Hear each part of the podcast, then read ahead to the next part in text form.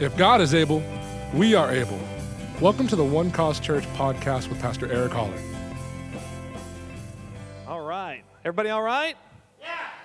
Good. Me too. And I've got a good word for you this morning. So I want you to take your Bibles and turn to Genesis chapter 1. I'm beginning a new series today that I've titled The Jesus Reality.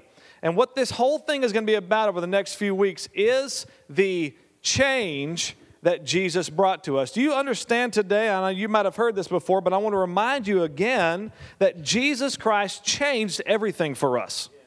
He really did. He made all things become new. Old things went away, and through him, all things, thank you, all things were made new. And what we're going to look at over the next few weeks are how this, a lot of times we have an Old Testament thinking in our New Testament believing. And we have to get that out of our lives. We have to get that old way of thinking out and embrace what Jesus Christ has done for us. He brought a new covenant, He brought a new and living way, and, and He he showed us who God is. He showed us what God's ultimate will for man is. And God longs to have relationship and fellowship with people. That's why he created us. That's why he started this in the first place. And Jesus, by, Jesus came and restored that which was lost by Adam and his sin that came to all men. But Jesus came and made everything new again. And not only did he make it new again, he made it better than it was before. And so today we're going to look at. Um, turn over to Genesis chapter 14. Do you guys remember? Now I'm not here to to really bash on anything. Uh, uh any songs or anything, but I am a little bit kind of. Uh, just an example of kind of an Old Testament kind of thinking in our New Testament reality is you guys remember the worship song, I'm Desperate for You, right? I'm de- I mean, it's a beautiful song. It is very pretty, it's well written. However, it's just not altogether true. I'm not desperate for God, God lives in me. God lives, if you are a child of God, God lives in you. He's an ever present help. He's always, he said, I'll never leave you nor forsake you. There's no reason to be desperate for somebody who's right there inside of you. Listen to me. Now, this is something that the Old Testament guys would have prayed, right? They would have sang songs like David even said, Take not your Holy Spirit from me, right? Because the Holy Spirit came and he went. He came, he went. But now, through Jesus Christ, the Spirit of God has come and chosen to dwell in men, to abide with us, to stay with us all the way. So we're not, that's why we don't sing stuff like that, even though it's pretty. Unbelief just wrapped up in a pretty little package. It doesn't make it right. Listen. We, this, is, this is the kind of thing that we've got to just continually renew our minds to the things of God, all right? And understand what He has given us because Jesus paid such an incredible price with His, with his life. His very blood was poured out of His body, His body was broken, it was beaten, so that we could have everything that God has for us. And we, it, it's only right for us. It's only right for us to receive what Jesus gave us, not what the other guys had, but what Jesus came to give you.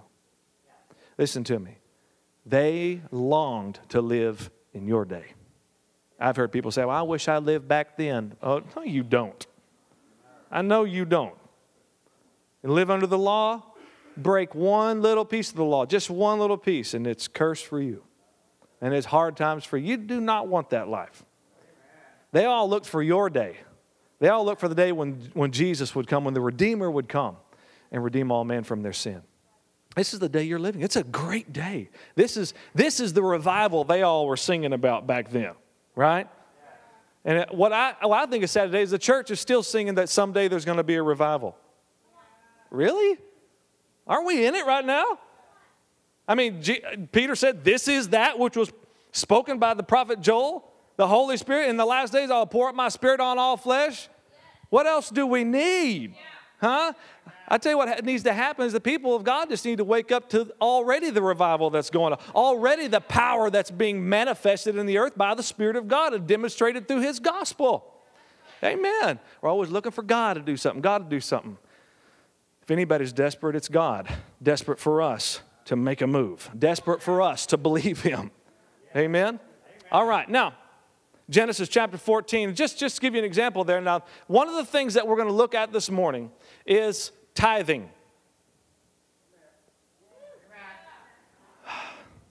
First service just went totally quiet when I said, you say that word, it's just like taboo, you know? Tithing. Everybody, let's make a friend of the word. Say it. Tithing. Yeah, see, it didn't hurt you, did it? it didn't hurt to say that. I've heard some of you say other words.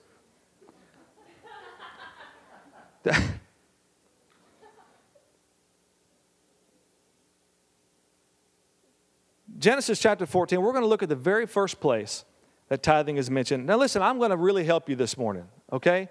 I, am not here to, to, to beat you over the head with anything. I'm here to encourage you with the Word of God, all right? And I believe that some lights are going to come on for some of you today concerning this subject. There's been a lot of confusion, there's been a lot of erroneous teaching about it, there's been a lot of, there's just been a lot of stupidity. That's the truth. But we're going to see what the Scripture says and what it teaches us, okay? All right, now, Genesis chapter 14, this is a story of Abraham. And at this, mo- at this time, he's called Abram because he has not received his full new name from God. Abram means father, Abraham means father of many nations. But we're going to call him Abraham even though he's Abram in this chapter since it's just easier to keep up with that. Are you all right with that? Can you, okay. Abraham has has his nephew Lot has been kidnapped as well as a bunch of other people by these five kings that came together and they kidnapped them and they took their stuff and they took off. So Abram Abraham took his men. Now, now want, let's look at this for just a moment. Genesis 14 14.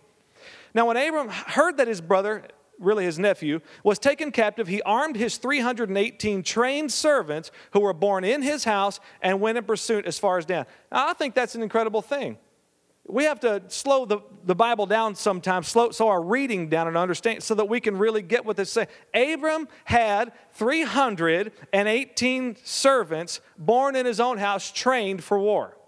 All right? Now, I say that because we think a lot of times about our, our heroes, our the men of old. A guy like Abraham had like, you know, a donkey and a camel and like three other people, right? And they're walking around the desert. Now, this man had 318. That, now, this does not include women and children. This does not include the old men that were too old to fight the war. This is 300. Now, if you have 318 employees in your company, I would say that you have a pretty sizable company, right? This guy has, he is wealthy and he is prosperous wherever he goes. And he trains those men up and he saddled them up and they took off and they went after these five kings that had kidnapped Lot as well as all these other people. He's an extraordinary man, Abraham was. Now let's, let's uh, go to 15. He divided his forces against them by night, and he and his servants attacked them and pursued them as far as Hobah, which is north of Damascus. So he brought back all the goods and also brought back his brother Lot and his goods, as well as the women and the people. Not only does he get Lot, he gets all the people too that were captured by these kings. In verse 17, and the king of Sodom went out to meet him at the valley of Shaveh, what that is, the, the king's valley. Now, I want us to understand something, get this picture today that, that he's returning, Abraham is returning with all of these spoils and all of these people to this place called Shave or the King's Valley. Now, it's called the King's Valley for a reason because only kings are allowed to go there. It's like at one time, you couldn't have gone to Waikiki Beach or to Maui because it was only reserved for the royal family. There was at one time special places just for special people. This is a king's valley, and only kings are allowed. So apparently, Abram or Abraham is seen as a contemporary among kings. All right? So he shows up here and he's on his way, and the king of Sodom comes out to greet him. Now, listen to this. Uh, the second part of verse 17 after his return from the defeat of cheddar cheese and the kings who were with him, then Melchizedek, king of Salem, brought out bread and wine he was the priest of the Most High God. Now, who is this? This guy's name, Mel, it, I love his name, Melchizedek. Melchizedek. Melchizedek, he's king of Salem and he's priest of the Most High God. Now, into this verse right here, we see one of the most mysterious people mentioned in the Bible. Mel, this, this king and this priest shows up here in front of Abram, and we don't know anything about him up to this point and we know very little of him afterwards. We have a little verse in Psalm chapter 110, verse 4, that mentions him, and then it doesn't start again until Hebrews. We don't see him again until the book of Hebrews. But there's something amazing about this guy. We first know him as the king of Salem, that is the, the king of righteousness or the king of peace. And uh, Salem would later become Jerusalem, it's, which was God's chosen city. So he's the king, but he's also the priest of the Most High God. And he doesn't introduce himself to Abraham here. Abraham already knows who this guy is. And I think it's interesting that this man brings bread and wine, what we partook of today. Well, I mean, in the church, it's grape juice, brother. But whatever. bread and wine. But bread and wine. These, this is long, thousands of years before Jesus came. Thousands. And he brings up, what is he, what is he showing Abraham? He's, he's reminding him of his covenant. Because all of that bread and wine, what that whole communion meal is about, is about your covenant with Almighty God. The covenant that was cut in the body and the blood of the Lord Jesus Christ. So he's here reminding, he brings out these elements of communion. Ooh, this is so good. See, as often as we eat this bread and we drink this cup, we do show or declare the Lord's death until he comes. This is what it means for us today that our, our relationship is based on Jesus Christ doing what he did and bringing us into a full relationship with the Father. And every time that you eat that bread and every time you drink that cup, you again renew that covenant relationship that with God Almighty. And Jesus said, "Do this in remembrance of me." Amen. So Melchizedek is reminding Abram of his covenant. Now, Abraham has just come from a he's just come from a great victory, right? I mean, he just beat the tar out of five kings. Took all of their stuff, and Melchizedek has come to remind him of his covenant with Almighty God. Listen, this is so important. He was victorious because he was blessed of God Most High. And I want to tell you today the victories in your life and the good things that come into your life are there because you are blessed of God Most High. As a child of the living God, you understand by those things happening that you are not your own that your life does not belong to you it belongs to him the greater one. That you your life is in his hands. Are you hearing me today Look, look, look, listen to this. And he blessed him, verse 19. And he, that is Melchizedek, blessed Abraham and said, Blessed be Abraham of God Most High. You are Abraham of God Most High. What he was reminding him there was not only does he have a covenant through that, through that, that meal, that, that bread and that wine, but he also, he also has a new identity. That is, you are Abraham of God Most High. You're not Abraham of the Chaldeans anymore. Not Abraham wandering out in the desert anymore. You are Abraham of God Most High. William, you are William of God Most High today. Velma, you're Velma of God Most High. You're not Velma of McKinney, Texas. You're not, you're, uh, where do you live? Plano. Katie, you are Katie of God Most High. This is the reality of your life today, that your identity is all hidden in Jesus Christ. And he's telling him, You have a covenant, you have a name, his name. Hallelujah. Blessed are you, Abram, of God Most High, possessor of heaven and earth. I love what the word possessor means. It means he erected it, he built it, and he owns it. Talking about God. Everything that we know, God did it, God built it, God owns it of heaven and earth. And blessed be God Most High, who has delivered your enemies into your hand. I love that. And what happens? And he, Abraham, gave him, Melchizedek, a tithe of all. Melchizedek steps in and reminds him of this covenant that he has. He tells him that he's of God Most High. Abraham, you're of the world, but you're not, uh, uh, you're I mean, you're in this world, but you're not of the world. You're not like all these other kings that are in this valley right now. See, you have a covenant with God, they don't. You're different than everybody else here. You're called out by God. God put His very name on you. You're owned by God Almighty. You are His possession.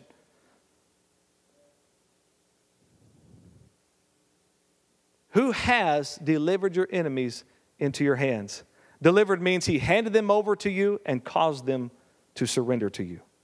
Now, Abraham's the one that he went to battle. Now, we see throughout Scripture that, that there are times when kings when they wanted to go to war and they pursued God through the man of God to get counsel and wisdom whether they should go to battle or not. This happened all throughout Scripture. But here, Abraham doesn't even, we don't have at least a record that he, that he asked God about this war, that he just got his 318 men and they took off after these kings. All right? And Abraham, it was, it, was, it was his men that he possibly lost some of them in the war. How many of you know that war is ugly that way? Both sides lose people, right? And, it, and, it, and they lost. I mean, he could very well lost men, and he shed blood, and he worked, and he gathered the spoils, and he got the people, and he's coming back, and this priest steps in. Listen, it's important for all of us to hear this today. He, this priest steps in and says, Hey, your, God delivered your enemies into your hands. Well, when did he do that? Because I was the one doing all the fighting. I was the one that was swinging the sword. See, because a lot, a lot, of times we think about God and His intervention or His provision for our life. We think of Him doing supernatural things, but not necessarily being in the everyday stuff. So we just kind of hold Him at this supernatural place, like you get an unexpected check in the mail or something like that, and you go, Yeah, God certainly did that, right? But you go to work and you work hard, you bring home a paycheck, you don't necessarily think God did that. Preaching better than you're amening right now. That's all right. Melchizedek, what does he say to him? Number one, you have a covenant with God. Number two, you belong to God most high. Number three, God delivered your enemies into your hands. even though Abram did all that work, even though he was the one that went to war, this man of God showed him the greater thing. Hey, the fact that you have arms to be able to swing a sword, that's from God. The fact that you were breathing while you were fighting, that airs from God. That horse that you mounted, God created that horse. Amen. Come on, help me preach this morning. And what was Abraham's response to this? He says he gave a tithe of all. A tithe just means 10%. Tenth, the tenth part. 10% of what he brought back. Now, these guys hadn't divided the goods yet. He didn't say, okay, these go over to this king over here, these go over to. No, Abraham comes in and he tithes off of all that he's got here to the priest, right? Well, who's going to argue with Abraham at this point? Which one of these kings is going to say, hey, right? No, no, no nobody's going to say a word around this guy. He just, he just beat five kings. But the truth is, they all knew it was already Abram's because to the victor belonged the spoils, right? They knew it was all his. He gave a tithe. Everybody say gave. Now notice, now listen, Melchizedek doesn't mention tithe to him. He doesn't say, now Abraham, what you need to do is, is uh, you need, Abraham, do you have a one cause church envelope? Okay, take your envelope and I want you to write your, check. make sure you write 10% of whatever you have here and put it in the offering bucket when, it, when it's passed by. And he didn't say one word about the tithe, so why did Abraham tithe then? There must have been an understanding in this covenant relationship. Something that he understood, something that he, he had a revelation all of a sudden at this moment. Maybe perhaps a revelation he'd never had before. That when before these any of these other kings could open their mouth and begin to talk about how victorious Abraham, oh look what Abraham's done, the priest steps in and says, "Let me just remind you first and foremost how all this happened, buddy." It's all because of God and your connection to Him. And Abraham, in response, said, I agree. And he, get, he could have said, Get out of the way, man. You don't know what you're talking about. Preacher, you're all, all you are is after my money. Uh, but the preacher didn't even ask for money. All he did was declared his blessing over him. And Abraham said, Yeah, I recognize that. I agree with that. And this is my response. This is my action of agreement. What position is Abraham tithing from? To Abraham is tithing, I love this, from a position of victory. He's tithing from a position of having already received a blessing, having already known that he belonged to God, having already overcome all the enemies. He tithes in that response. And you know what? And this is the way tithing was for hundreds of years. Abraham passed this down to Isaac and Isaac to Jacob, and they all tithed by faith in God because they understood that they were blessed and all nations will be blessed through them.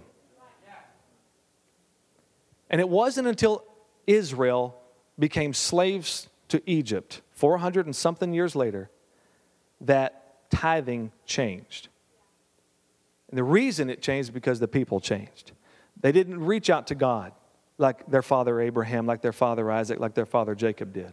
They got in, they became slaves to Egypt. Egypt just represents the world system. They became slaves to the world system. And the Bible says in that process of time, they became hard hearted and stiff necked. Hard hearted. They would not respond to God any longer like their, their forefathers had.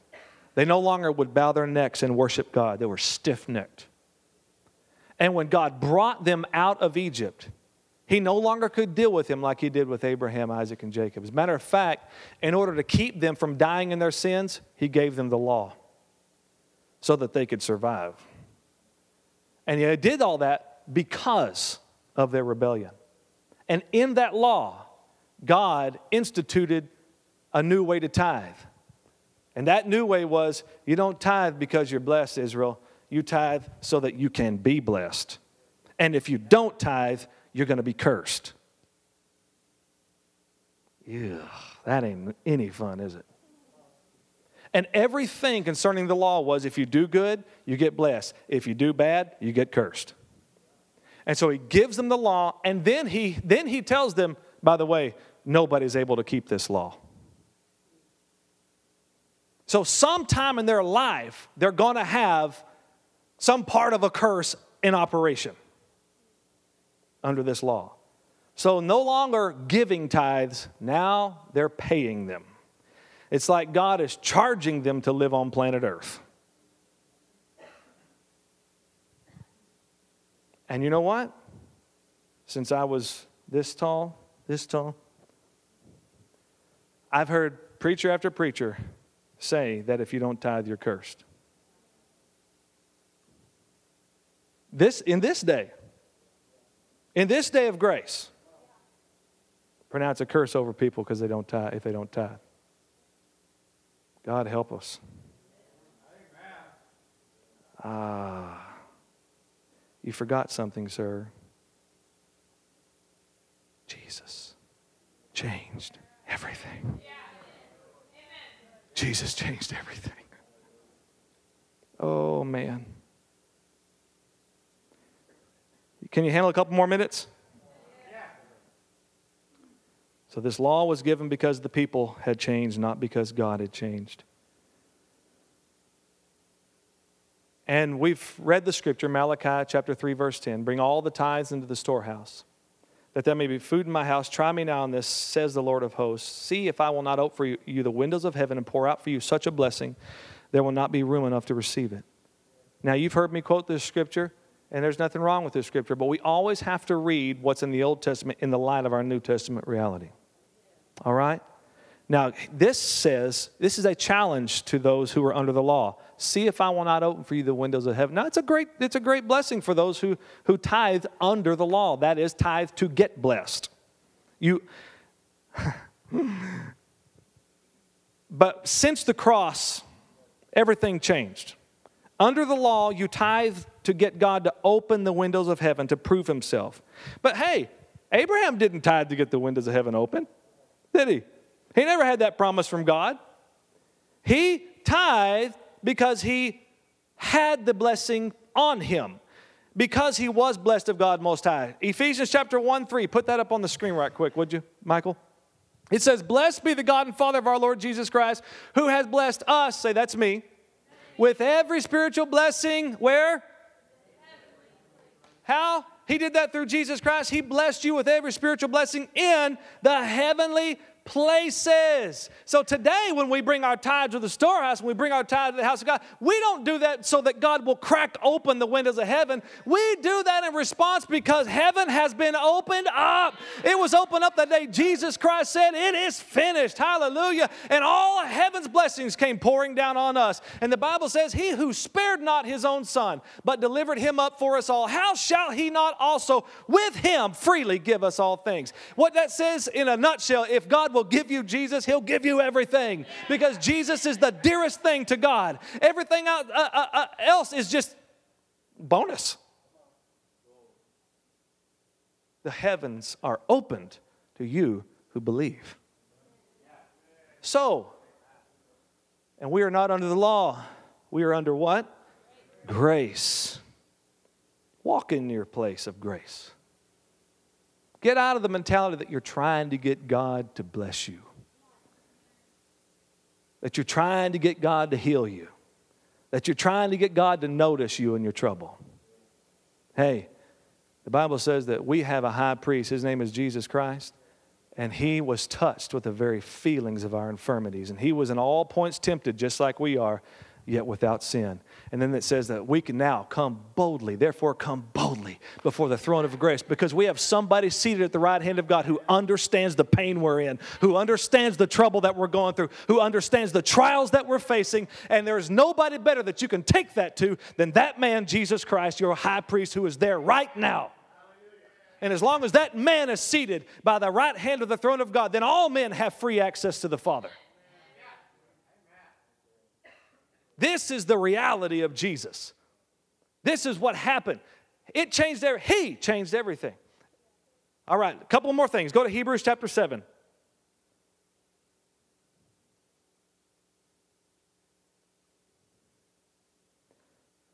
We're going to just see this guy show up, Melchizedek, again here. For this, this is going to help us bring this thing full circle, okay? For this Melchizedek, king of Salem, priest of the Most High God, who met Abraham returning from the slaughter of the kings and blessed him, to whom also Abraham gave a tenth part of all, first being translated king of righteousness, then also king of Salem, meaning king of peace without father, without mother, without genealogy, having neither beginning of days nor end of life, but made like the Son of God, remains a priest continually. So, what's interesting about Melchizedek is, is that there's no record of him. It doesn't say that he, this isn't really saying that he didn't have a mom and dad, didn't have a genealogy. It's saying that we don't know of one. We don't know where he came from, and we don't even know when he died. So, the reason that is, God made sure that happened so that everybody could really see Jesus here that Jesus is before time and Jesus is after. I like what Isaiah says that it says, um, uh, it says something, it says a lot of good things. that he is wonderful, counselor, mighty God, everlasting Father. Now, I think that's interesting that it calls Jesus the everlasting Father because he's the Son, isn't he? But, it, but it's not saying that he's the heavenly Father, as in God the Father. He is the Son, but it says He's the everlasting Father. Man, if, if you look that up in, in the Hebrew, the actual meaning of that, it means that He is the originator of eternity. Before eternity was, He was. Okay, my mind's completely blown now because I can't even understand eternity. But He originated eternity. Wow. Y'all hear that spring bust loose in my head just now? All right. Now look at this. Slaughter the king blessed. Verse 2 To whom also Abraham gave, everybody say gave. Notice he gave a tenth part of all, being first translated. Uh, we need to go further on. All right. See, the Hebrews didn't understand this at all because the, as far as they knew, only the priests came through Levi. That the, the tribe of Levi, they were the tribe of the priesthood. No other tribes were part of that, okay? Now, uh, verse 4 Now consider how great this man was, to whom even the patriarch Abraham gave a tenth of the spoils. And indeed, those who are of the sons of Levi who receive the priesthood have a commandment to receive, or one version says, have a commandment to take the tithe.